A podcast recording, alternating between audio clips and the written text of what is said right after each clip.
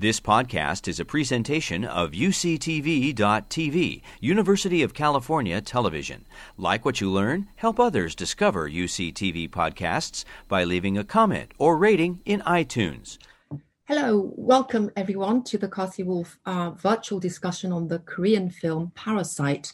I am Sowon Park. I'm originally from Korea. I now teach English literature at UCSB, and I am really excited to have Professor Kyung Hyun Kim, also originally from Korea, who now teaches at UC Irvine. He teaches East Asian studies and visual studies. I'll just say a few words about Kyung Hyun's work. Kyung Hyun is a novelist. He's a producer of award winning uh, films such as The Housemaid, and a specialist in Korean popular culture, in particular, the global reception of uh, the Korean wave.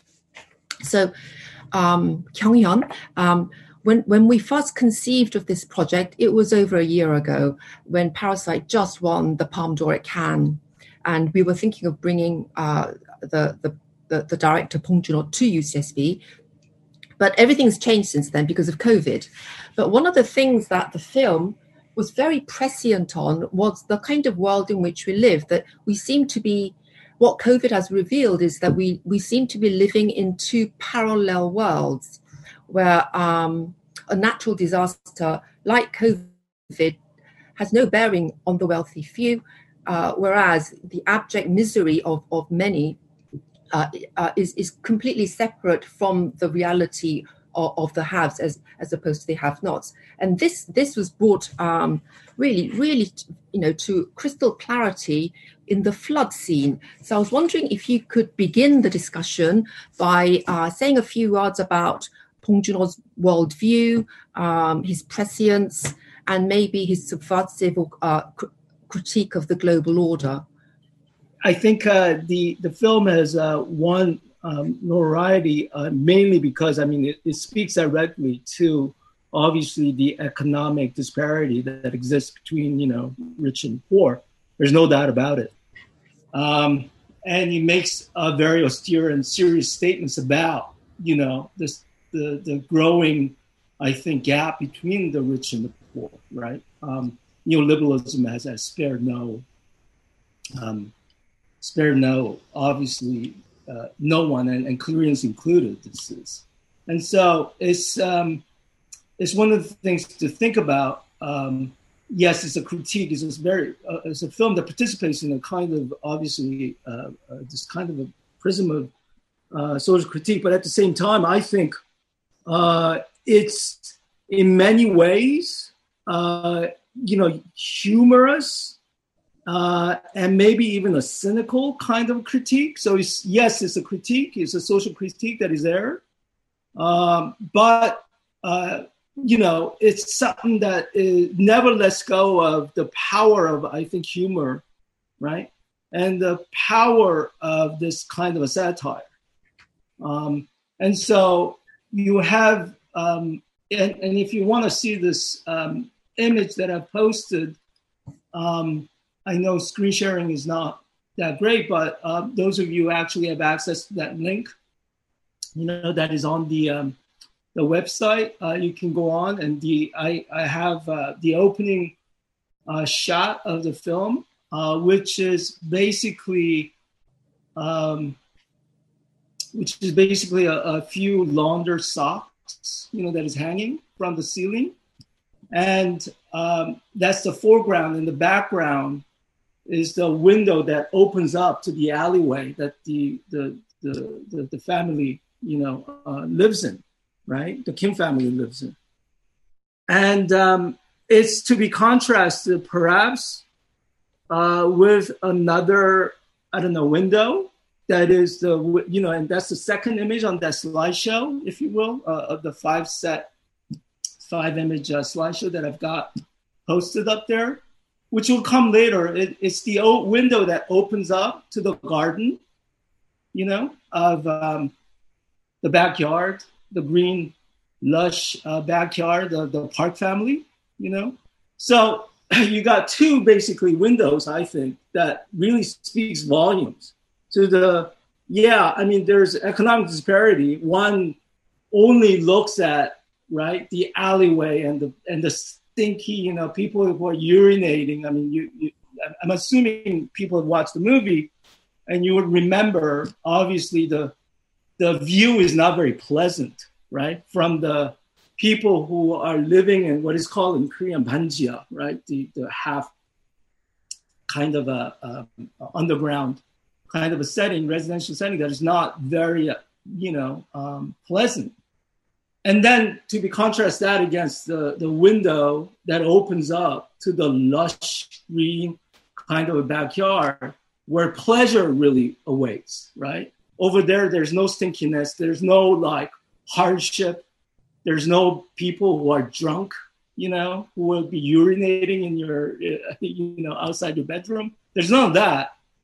And so the contrast, I think, is, is, speaks volumes to the yeah economic disparity. But here is a humorous way in which you, in a, in a kind of a satire, right, satirical way in which you're gonna you're gonna you're gonna actually try to look at the growing disparity of the two families throughout the entire movie. And obviously, Flood becomes also another microcosm in which this will be uh, presented. And I wanted to also point out that this is a kind of uh, a cinematic kind of ways in which you know the film is trying to also communicate to the audiences. In in small screen, it's very difficult to get that kind of um, I don't know big uh, presentation in which you would think about and conceptualize the details of the symbolic kind of meanings, right, associated with people are urinating or you know um, the the wet socks that is actually dripping uh, from the ceiling. Those kind of things is very difficult uh, to capture in a very small screen. Uh, uh, cinematically, it just doesn't open up. However, I think Bong Joon-ho has found a way to speak in ways that, again, do not let go of the uh, satire, or the humor, and secondly, the cinematic ways in which this speaks, you know, um, captures uh, different kind of metaphors and symbolisms. And, and, and if, if there's time, you know, afterwards, I'll, I'll be happy to talk more about metaphors because I think, you know, metaphor is also another thing that is very interesting in, in Bong Joon-ho's films, especially Parasite. Absolutely. I mean, the two things that you uh, uh, pointed to there, which is kind of the cynical humor, humorous nature of things. I mean, the the critique is quite savage, but it's always done in a very humane way, in ways that everybody can relate to. Uh, the, thing that many people spoke about is that yes, it is about the rich and the poor, it's about upstairs, downstairs, it's about class divide, it's about struggle, and yet there's no clear villain in the story because uh, one of the things that he's able to do in this film is he he situates every character, every action in the very concrete texture of everyday life, and that's something that we might talk about the how situated it is in in the Korean context, and yet you can watch it completely in a very different context and confer meaning into it. I say this because we had a showing in our own department. Um, and there were lots of students, international students, who were talking about the film from their own point of view. And I was very delighted and uh, extremely interested to see how many variations that the film yielded. Um, so when we talk about um, the Koreanness of the film, which it undoubtedly is, um, but the global nature of this Korean language film um, how do you explain the popularity or the the vast way that people could relate to the film um, on that level? Yeah, uh, and as I, I, I think said a number of times, you know, the conversation that we've had, um, points to. I mean, this is not, you know, the obviously uh, the uh, the film begins with a familiar place, right? I mean, I, am trying to pick on details, but know, the Wi-Fi poor, right? you know, I mean, this is this is where the film begins. And even though I'm middle class, you know, I'm not a stable job, and we we always struggle with certain kind of bills that pile up, you know. And one of the ways in which we we try to remain afloat is okay, we don't want to spend that much money on our Wi-Fi bills or the phone bills or the cable bills, right? and, and you know, I mean, every month is almost always a struggle to to balance the budget in that way. You know, even even when you do have a middle class status, and for the for the poor, like the Kims who are largely unemployed, I mean, it's more of a struggle. So on a global level, you actually think about, okay, I mean, this is an issue that relate to all of us, right? The Wi-Fi poor, you know, and uh, trying to cheat a little bit, trying to, it, it doesn't hurt anybody, right? you know, um, and and and also digital poor is uh, you know different kind of poor than let's say food poor. You know, it's uh, I mean starvation is is real pain, right? I mean it's it's one of the necessities. Is you know you need the housing, you know, you know you need clothing, I mean to survive. But if you don't have internet, right? If you don't have data, it's it's like yeah, yeah, you're you're you're you suffer because you know again it's it's the age of information and you need that information in order to actually right sustain yourself. But at the same time, you don't starve to death, right? So it's a different kind of uh, pivot that obviously Bong uses to speak, I think, to a larger audience than just Koreans, but mm-hmm. something that is very topical and also very local, you know, because he's thinking about in many ways wordplay. So Y pi, you know, it's five, you know, the F sound doesn't exist in Korea, right? So it becomes a P sound, Y pi, and it rhymes with choco pie, you know, right? Which is, which is, a, I, I think, uh, uh, just a comical way in which he, he riddles it, Y pi you know, and choco pie, you know, is, uh, which comes up, I think, you know, one, one, one point in the movie is, is uh, again it, it, makes it kind of a charming and localized kind of a sense of I think you know global, right? Mm-hmm. Uh, sense of I don't know a disparity of resources that we all are familiar with, and yeah, yeah and, and, just one more thing. I mean, and, and we can go there uh, if you want to. I mean, and so uh, he tries to again cynically or satirically approach I think the economic issues and this is one of the advantages and strength, obviously, of Bong Joon-ho, where he's not thinking about subversion in a direct kind of Marxist sense, you know, of, of class, you know, class subversions, but more in a sense, yeah, it's Marxist in, you know, in, in a certain sense, but one that becomes more of a post-Marxist sensibility. So you have a negation of negation that doesn't necessarily lead to affirmation, right? But you have a constant kind of evolving of one uh, thwarting of utopia, okay, if you will. Yes, negation of negation should lead to utopia or socialist utopia, if you will, but it doesn't get there, right? So that's the joke and the humor. Yes, uh, you're you're aware of it. Capitalism sucks, and you know the the, the filthy rich they they should lose money, you know uh, and and and poor people are just going to be as resourceful and you know as as as witty as they can be in order to actually turn the thing around. But it never gets there right? That that kind of again utopian imagination you never get there quite fully is i think the kind of a strength that you know Bong Joon-ho uh, constantly invokes. Yes. And in in particular in you know with this film maybe not his other films it was the, the kind of observation and the uh, the wi- willingness to see many sides of a situation. It was kind of more like human comedy of Balzac. That it's a it's a film that that examines wealth and status and the obsession with wealth and status and how that divides people. But it's never done in a um, a, crude way, um, which leads me to uh, another angle that was picked up on at the discussion in our department, which has to do with language. It's a curious film because this was the first film that won the Best Picture at the Academy Awards, which was not in English. Uh, I think that's right. Um, uh, correct me if I'm wrong. Uh, so it's it's it's in a minor, so-called minor language, but within the film, there's very clear linguistic hierarchy. So, you know, Nathan Park, he, he calls himself Nathan, and Jessica Kijangshi comes out with Jessica from Illinois. And, and so. Um, you have to become Jessica in order to actually become legitimate. Yes. Yeah. So, um, you know, the way the uh, uh, Mrs. Park throws in all these English words Um, and then the, the housekeeper, when she's kind of sending up the North Koreans when she's having fun by impersonating a North Korean um, news presenter. So, you know, the hierarchy of language is clearly captured, uh, but in a very subtle way. Um, and I think this is something that many people could relate to around the world. W- would you agree with that?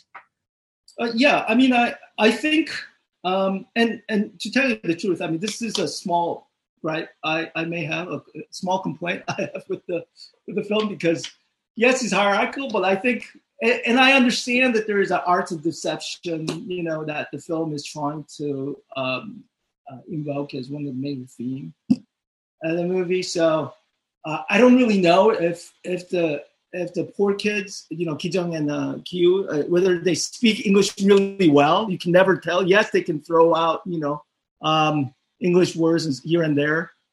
Whether they actually speak English well, we don't, we don't we're not hundred percent sure. Although they're teachers of obviously, I mean, Q, especially English, right?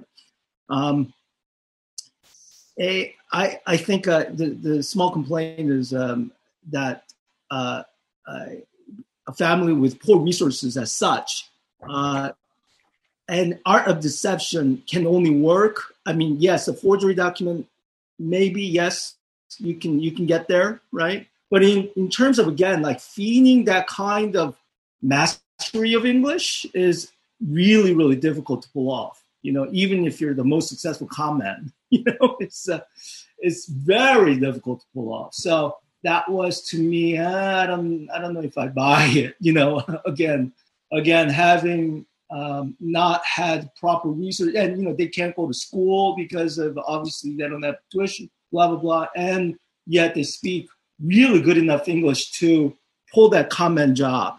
I think is it was a bit of a stretch for me but yes, I think you know overall, I think you're right that the film um, is uh, in many ways thinking about conceptualizing, you know, how English does have a way of hierarchizing right classes. Um, Korea is no exception. Um, but I think you know, um, unlike some other countries, um, and I'm thinking about Frantz Fanon also, you know, like, I mean, certain um, post-colonial intellectuals have talked about, okay, this is master language, the French being the master language, and then, you know, you have a creolization of different kind of, obviously, you know, the so-called slave languages. I don't know if Korean ever had that kind of uh, status of the place, because I, I, think Koreans always had that kind of uh, pride, if you will, uh, when it comes to Hangul right? The writing um, of Hangul, which you never had to really borrow from the alphabet, right? The romanization of the alphabet. You have your own, you know, alphabet that was there, you know, 600 or 700 years, um, which is a digital language already. You know, it's a systematic language, and uh, a lot of people uh, still have a lot of pride with Hangul. So you, uh, yeah, you prioritize English, but you never let go of the pride that is associated with your own local language, and and it has never, unlike you know some of the colonial, obviously you know um, post-colonial languages that have uh, been threatened with extinction. Uh, Hangul probably never had that threat, um, except you know the you know very brief period of Japanese colonial era. So against English, you, never had that kind of okay, this is the slave language opposed to you know English being the master language. So uh, you can still pl- I, I, I'm saying this because you can still play around with code switching, okay? Because the master slave kind of dialectic is not something that is actually permanent or or that is that is that is stable. And so you can play around with the power, structure and the power, dynamics a little bit, get around just the way in which you know these the Hong Joon is having fun with English in, in Parasite, and not be uh, not really have your you know Min족 identity, you know, like your nationalist identity, be be um, be uh, uh, legitimized, you know, illegitimized. That, that's not the kind of threat that you actually feel uh, because of, again, relative stability with Hangul and the pride, again, uh, unwavering pride. Koreans associate with Hangul. Yeah. That's a fascinating angle, and it it it really. I want to pick up on on what you said earlier about the the incredible attention to detail that that he achieves in every single film, and the the the you see the film three four times, you wouldn't really get it, but the the the, the repetitive syllables of um, the, the Korean word parasite in the characters' names, or as you said, the Wi-Fi and the choco pie, and yeah, there's so much punning, uh, visual punning, but verbal punning in the film, um, which which kind of um, I, I, think uh, that's something what I, I, wanted to pick up on. But also with English as kind of the master language, I think a lot of um, people in America, when they watched the film, one of the interesting things about it was that it gave them a perspective of how America looks from the outside, uh, which they hadn't quite realized before that Illinois could could signify ultimate privilege, and it would be her passport to a different kind of a world. If you if you study Illinois, for example, not many people, friends in Illinois, would have this self perception, but from Korea, things look very very different. Another thing is that um, I, I, know that a lot of people made uh, what was translated as ramdon, you know, the combination of the two instant noodles that they that uh, Mrs. Park eats after she comes back from camping, which is japaguri in the film, and um, it's it's the contact with the world which is very very very far, but also very very near. I, I want to kind of um, hear your thoughts on that, uh, particularly with reference to food, because there is a lot to talk about when it comes to food in the film and food. Uh, the importance of food in Korean culture, the the family social nature of eating, uh, and and so on and so forth. So, when I saw the plate of fruit that's taken to the tutor, I mean, every single Korean would recognize what that is, you know, the or the having a drink at the convenience store, japaguri with sirloin steak in this case, the the buffet at the driver's cafe. All these things are very very recognizable uh, to Koreans, but it it seems to have um, factored in. I mean, you know, it, it computes elsewhere as well. So, what is the place of food in the film?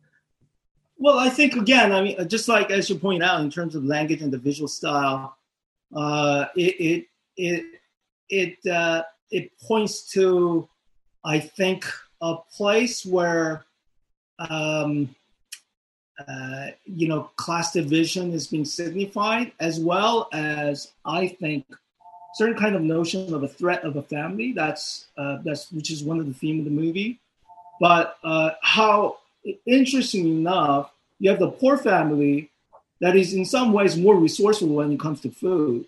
You know, they they seem to enjoy eating. They seem to always be congregated as a family, which which again in Korea you don't see much, right? Mm-hmm. Uh, why do you think mukbang started, you know, in Korea? because you, you, have so much. That is. Huh? You, could you explain what that is for viewers who oh, don't? Know, you know, who are watching this know exactly what mukbang is. So I'm not. I don't know. It's basically e-cast, right? I mean, it started in Korea uh, with uh, live VJs basically eating, you know, basically entire Chinese menu.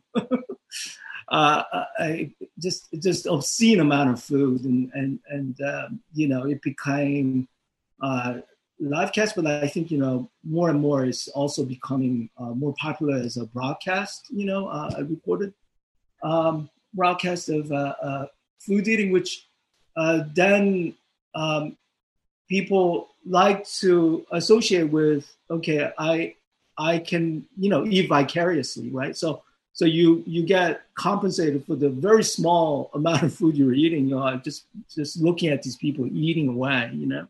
Mm-hmm. Uh, and um, a lot of people, uh, I I did it a couple of times.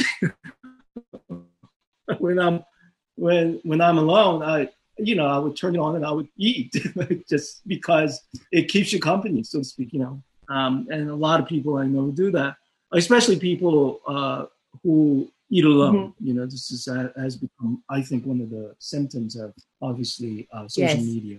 Not a good one, but you know that has a way of speaking about you know how isolated uh, people have become uh, and family-less you know people have become and so you have um, a poor family that is eating you know, obviously really well, and they're having family time and they're having actual conversations. Whereas, uh, you know, the wealthy family, you know, the first of all, the not, none of them know how to cook, right? So you have the wife who is, you know, uh, without a help of a, a maid, she's clueless how to prepare anything, not even not even ramen, right? so has to have the aid of a of a maid, uh, and um, you know, uh, children are spoiled, so they don't want to be part of you know uh, eating process with the family, right? They have you know meals served to them. It seems you know when they have these touring sessions, and and the father also. Remember when he talks about, oh, I let's just let's just you know I'm by myself, but I would rather eat out. He, he talks about, oh, I like to eat kalbichim because my wife is such an awful cook, and the maid has just left. It's between maids, right? That period of interval.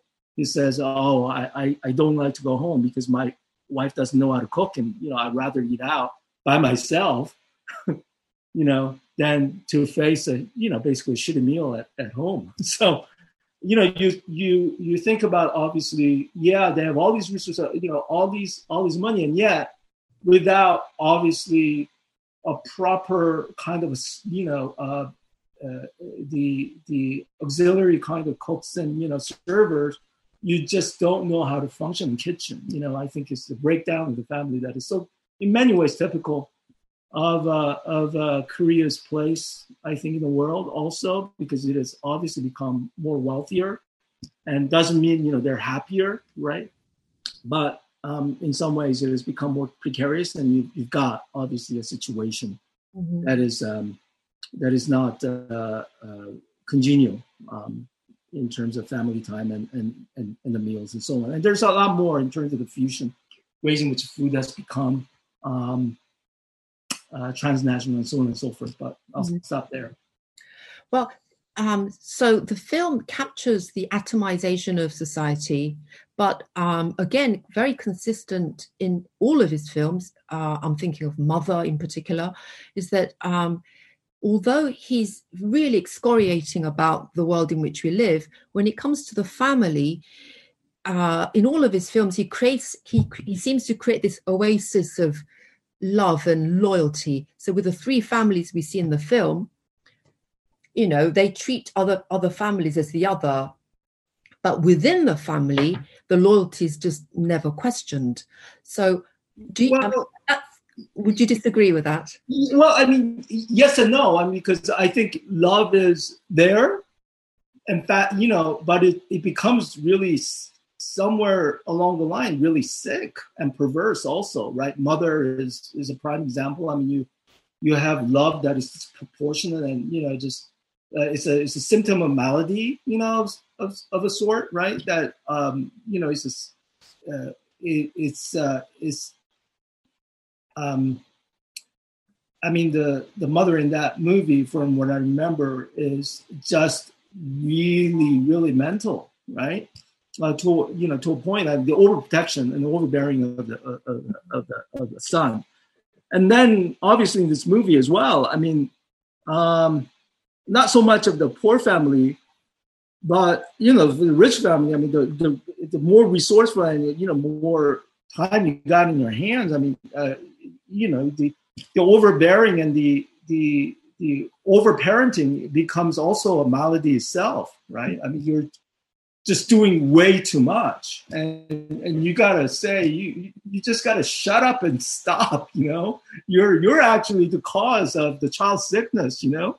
Mm-hmm. and and he's gonna become mental before you know it. I mean it's a, it's a kind of uh, you know conjecture that you want to make because um, she is really uh, obviously i'm talking about um, the uh, the rich right mother uh, not the poor mother uh, but it's uh, uh, it's it's almost anti-therapeutic, right? The way in which you know she carries on her parenting.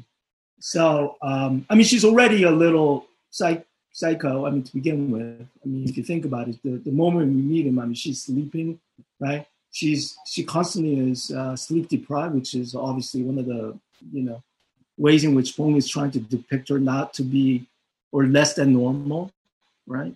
Um, Yes, I and, mean, um, and uh, there is something that is really not quite right, you know, with that family, and and it begins with the mother. And I will just um, ask one more questions before taking questions from the audience. So uh, please feel free to post questions, uh, which is, I know that you are in contact with Bong Joon-ho and um, and uh, what he's been doing during lockdown, and the very specific way he creates films through storyboarding. Um, would you would you uh, share some of the stories about his storytelling, which is very very unusual? Yeah, yeah I mean, I mean in Korea, uh, you, everything is, uh, you know, nowadays over the last 20 years, I mean, there's uh, been a division of labor. So cinematography, you know, their team does their own thing, you know, editing, they do their own thing, production design, they do their own thing, you mm-hmm. know, so on and so forth. Um, and uh, there is a prof- what is called the professional, like a storyboarding, you know, team that it works uh, directly with the editing team as well as the cinematography team. So the director usually reviews and evaluates, you know, once they're done with the script, um, you know, storyboarding uh, in Korea is called uh, Conti, and you know, here is continuity. You know, you you basically produce a storyboarding book, and I believe the uh, uh English version is also out. Uh, uh, yeah. The, uh, yeah. But Bong Joon-ho, even from very early days, uh, did not um, outsource storyboarding to a you know professional storyboarder, uh, but he drew the um, Conti himself, you know, and he was famous for being very meticulous and detailed with his storyboarding, and um, and that runs in the family, you know, because he uh, his father. If you look at the, if you have access to the uh, uh, the slide, the, the last one uh, of that slide. Do you see someone? It's the Coca Cola one? Yeah, it's uh, it's it's uh, it's Korean uh, graphic of uh, Coca Cola, and you know who who did that? Was it Pong? No, it wasn't. It wasn't. You're close. It was Bong Joon's father, who was uh, who was a calligrapher. He was mm-hmm. a first generation computer graphic artist. You know, he uh, he was uh, he was the one who did the titles uh, in the 1960s in films, uh, and then he went and taught uh, actually uh, illustration and graphics. So and he did the he did many designs that are really famous in Korea still today. And Coca-Cola, I believe, still uses a variation of that font that uh, Bong Joon's father created, which is really cute. And, you know, it runs that kind of artist uh, genes runs in, in the the family. Obviously, he he got that from you know his father's side, and you know his mother's side. He he comes from obvi- the mother's uh, father is Park Tae-won, who's who's one of the most famous um, uh, uh, a novelist. You know, who he defected to North Korea, and there's another whole story with uh, with that mm-hmm. Uh, being blacklisted and so on and so forth. But um, you know, so from his mother, you get the literary genes, and you get from your father's side, you get the you get the artist genes, and and there you there you have Bong Joon-ho, you know, making the artistic and literary, you know, obviously uh, products uh, that we now know uh, are uh, you know residual uh, in in in movies like Parasite and others. Great. So. Now I will turn to some questions from the audience. So this is from Alberto Vasquez.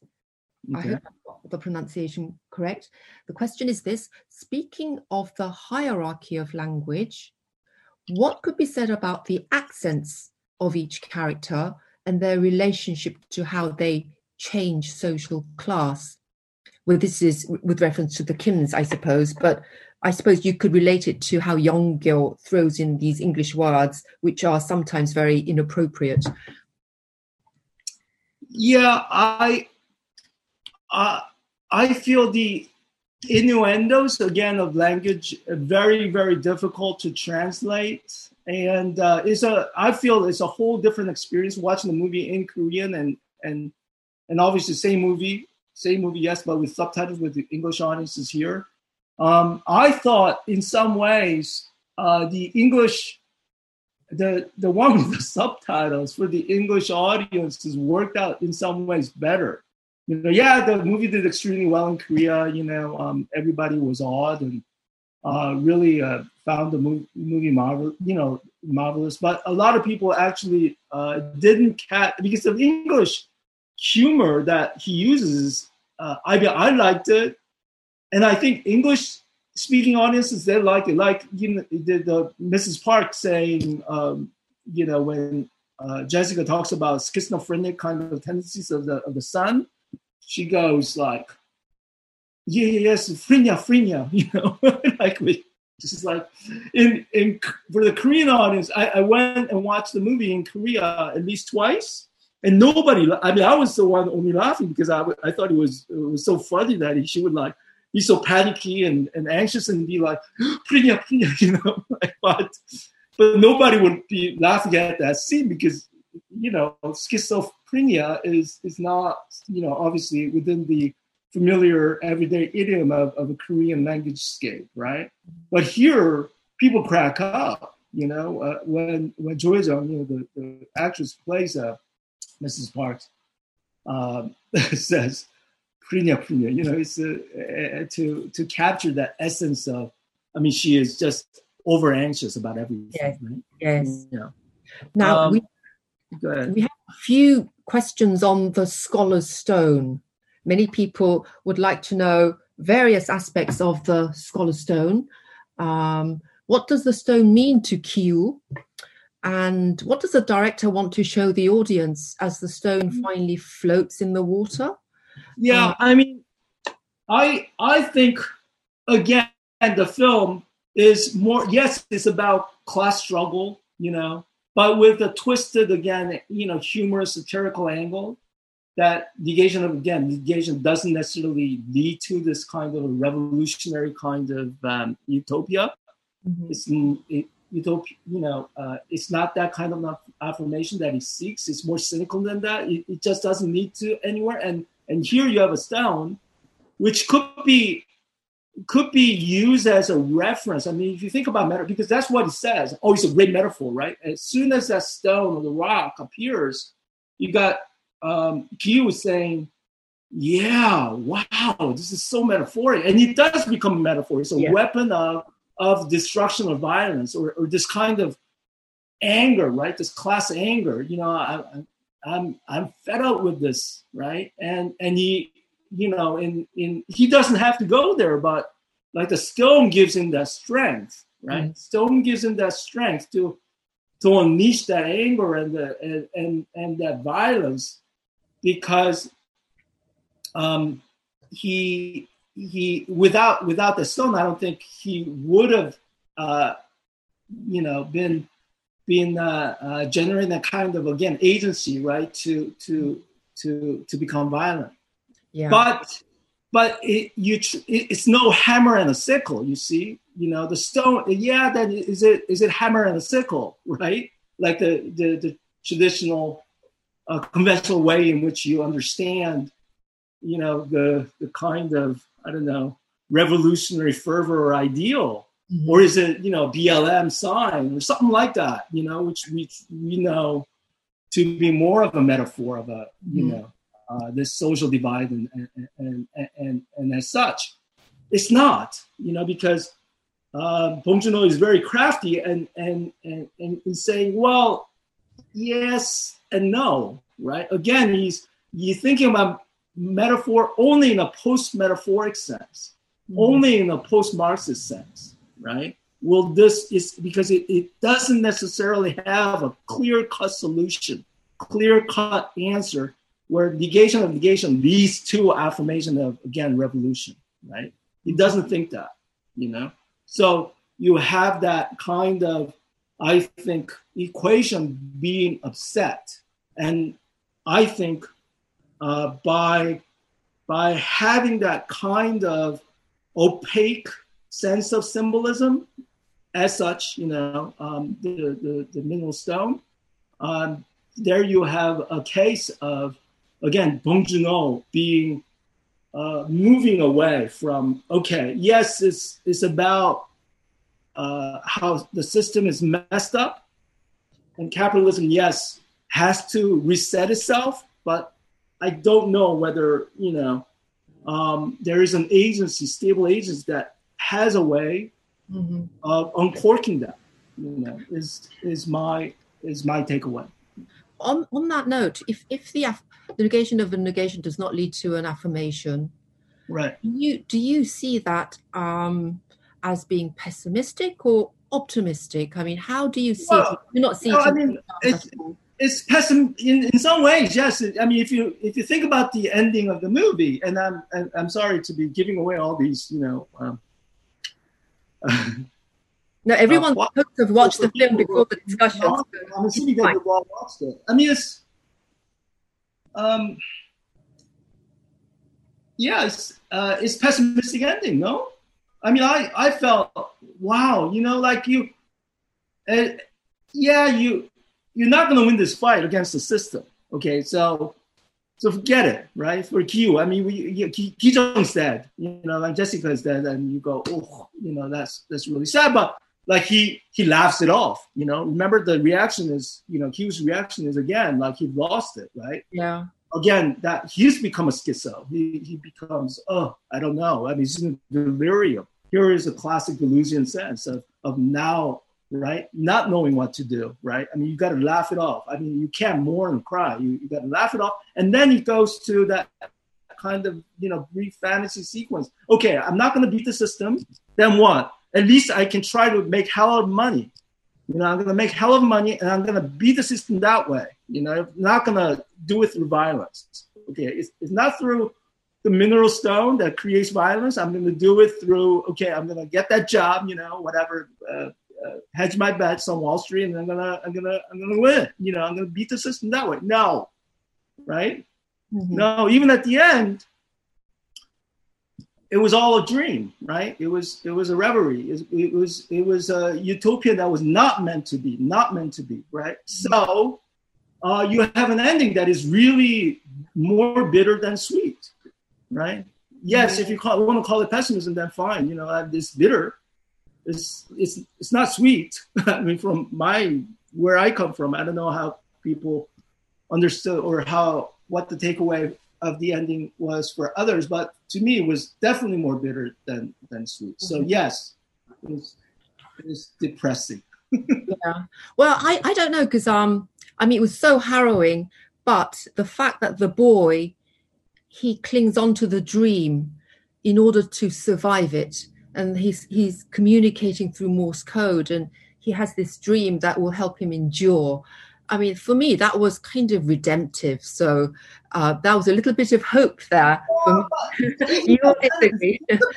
you think about it, so I mean, you know, he's he's writing a letter to the father, but that that cannot be delivered, right? Yeah. He can only be on the recipient end, you know, mm-hmm. right? He needs to he needs to have that in order to survive. So there is the value of a matter that is never going to be delivered. You know, if you think about it, I mean, if you uh, like, where you know, like if you think, what, where, how is he going to be delivered a letter to to the father? You know, like I, I don't know. You know, because he cannot see. You know, only he can see the Morse code. You know, through the through the lights, the flickering of the lights. I, I don't think he has a way of cracking through nevertheless, they don't give up. But anyway, we have lots more questions. Um, we have a couple that involves Jessica. I loved Jessica. Oh. She's an interesting character. And uh, one is, what do you make of the fact that the daughter, who is always resourceful and clever, which she is, is the only one who ultimately dies in the Kim family? The other one is what could you address the significance of the Dodo Island ditty, the mnemonic device used by the sister? You know, when she's ringing the bell, uh, she, she has this jingle. What what what do you uh, make of, of that? Yeah, yeah I, I was thinking about, you know, that it's, it's also multi-layered, right? That song because that jingle, as you call it, or Jessica's song, that's become limified and yeah, it's, uh, it's part of our, uh, you know, it's a ringtone and um, my name is Jessica. You know that, that you know where that comes from, right? You know where? Yeah, primary school. Huh? Isn't it primary school? Did you know memorizing the times table? Yeah, yes, yes. But, but what song is it?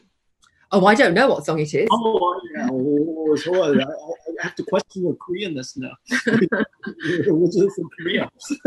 it's Dokdo Nuritang, right? Oh yes, this is why it's the oh, it's the Island, not the Dodo Island. Yeah, yeah. Dokdo is our island is is the is the original song that it actually um, uh, has been used to. That's right. Yeah. yeah. So it's it's so multi-layered because it's a very nationalist, you know, um, yeah, anti anti Japan song. You know, um, you you dare to claim that island off of our map, you know, you're gonna get it right. Is a is a song that you learn um, when you're when you're. I mean, every Korean knows the song except maybe you, so. no, I know the song, but I hadn't kind of recognized it in that jitty because you're so marvelous. it's been turned around to actually right used as a as, as a kind of a jingle in that in that moment. So it's, it's got multi-layered, uh, and um, just like languages multi-layered, and as well as in many ways, I thought the the architecture of the movie, you know, especially the house. I mean, we talked briefly about the window. I mean, it's a it's a cinema of filtering. I feel right. The Bong is creating constantly cinema of exhibition because you're you're doing frame in the frame constantly, right? So if you go to I don't know three and four of the um, of the uh, slides that I've actually posted. And four is, um, I know it's pretty dark, but it's uh, it captures the poor, two poor families, you know, fighting mm-hmm. Inside the rich people's mansion, and constantly is projecting it through a filter or through right through a frame, um, and that's what Bong Joon-ho is constantly creating. So uh, a lot of times he's uh, even even little jingles uh, architecture setting, place, people.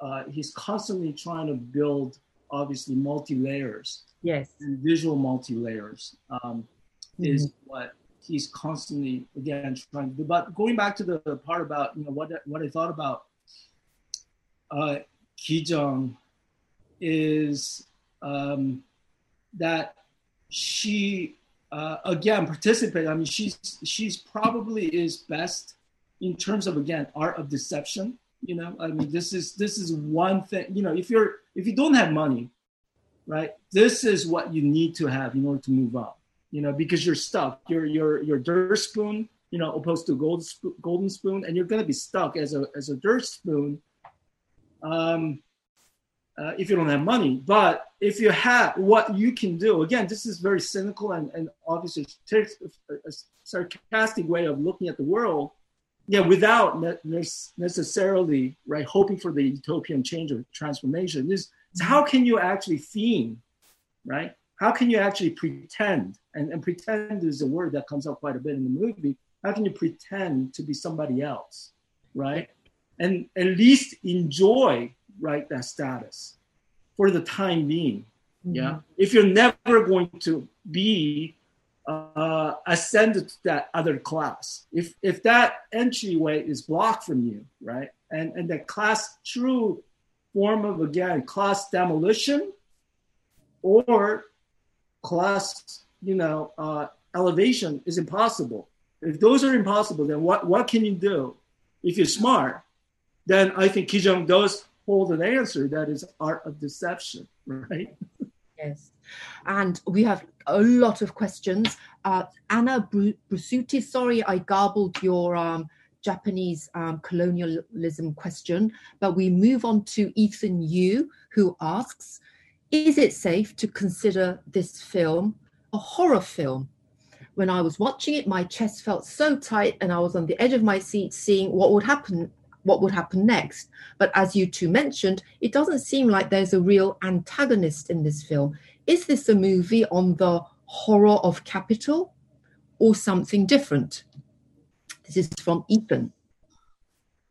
Yeah, I mean, I I wrote a piece and argue that there is kind of that gothic element, you know. Um, and you're English prof, so you know this better than I do. I mean, the the uh, the the Victorian Gothic, right, is is I think a place where you got uh, the modern uh, horror, you know, tales and movies, you know, Frankenstein, and, you know, and all of that stuff uh, that have uh, that have inspired the American or the Western kind of sense of the horror. I think the and, and in many ways, I think Jane Eyre also. I mean, I still remember, you know, reading Jane Eyre when I was young, like age 13 or 14, and being really, really horrified, you know, at the at the at the ending when the woman appears from the attic, right? And, and she, I thought that was going to be a happy ending, but what the hell happened with Rochester? And you know, right? And that wife that he's being either the guy is going to get married twice now, and that's that's a real horror. That the sense of that mad woman from the attic, and a lot of obviously, you know, English um, professors and faculty. You know, I mean, you, people have made careers out of talking about the post-colonial right um, sense of the horror. It was the it's the it's the it's the hidden colonies right that speak volumes about that kind of mad woman in the attic, you know, kind of a syndrome. Um, yeah. Here you have uh, the bunker and the madman in the cellar, you know, which is in some ways borrowed from, you know, mad woman in the, you know, from the attic. But you have a different, I mean, because Korea never was a, you know, colonial power itself. You know, I mean, if this was a Japanese movie, I, mean, I think you may uh, have a different kind of reading. Maybe Geun-sae, the the guy who's a refugee in the bunker, may be seen as a, you know, kind of a Joseonjin, you know, right? The Korean, you know, who's who's, who's Japanese have been hiding, you know, and, and you can do that kind of a post-colonial reading, but Korea never really participated in that kind of right but it did, in many ways, I mean, participate in a different kind of a horror. That is, uh, you know, what I talked about. That did really happen to Bong's family, also because his his family had to hide the fact that his uh, grandfather, right, was a very famous novelist, was you know uh, now a national hero in North Korea, right. So you have uh, many, you know, they were uh, they were actually punished for years. They were the, the uh, the, the guy, Bong Joon's father, uh, couldn't be employed by a national university, although he had all the status and the you know all the all the all the, all the dossier um, and experience that would have made him a perfect employee at a national university. He couldn't get that job because obviously his he was married to a woman who was basically a daughter of a kami, right? A very famous one at that. So they had to live, obviously, hiding the fact and concealing the fact that they were affiliated and associated with a very important communist writer for a long time. You know, so you have a different kind of a blacklisting and a sense of a, I think, a real historical trauma that uh, inspires a tale of, I think, I think this bunker, which in many ways is you know, direct allegory of obviously the North Korea threat and blah blah blah. But you you you have again multi-layer kind of historical sense of trauma and horror that that uh, allows that bunker to have that kind of I don't know uh, allegory, if you will, or, or a real sense of symbolism that has a way of escaping from that real trauma, you know, because yeah, it's too comical, but in now you can actually have fun with it, you know, genre sense of a trauma, right? Yeah. Even though that trauma of association, blacklisting, and you know, uh, people under the bunkers was real. Yeah, I will just have to thank everybody. Thank you so much, Kyung Yang, for this wonderful conversation. I would also like to thank Emily Zinn and Miguel Penabella, and also Cheon Jin at East Asian uh, Studies, who helped me conceive of the project. And so, thank you all. I just want to leave on the last note um, of what Bong Joon said when he won the Best Foreign Film at the Golden Globes. Remember this wonderful speech he said, if you are a- able to overcome this one inch obstacle, which is the subtitle, the whole world is full of wonderful films. And on that kind of opening up uh, sentiment, thank you very much for joining in. Thank you. Bye. Thank you. You've been listening to a podcast by University of California Television. For more information about this program or UCTV, visit us online at uctv.tv.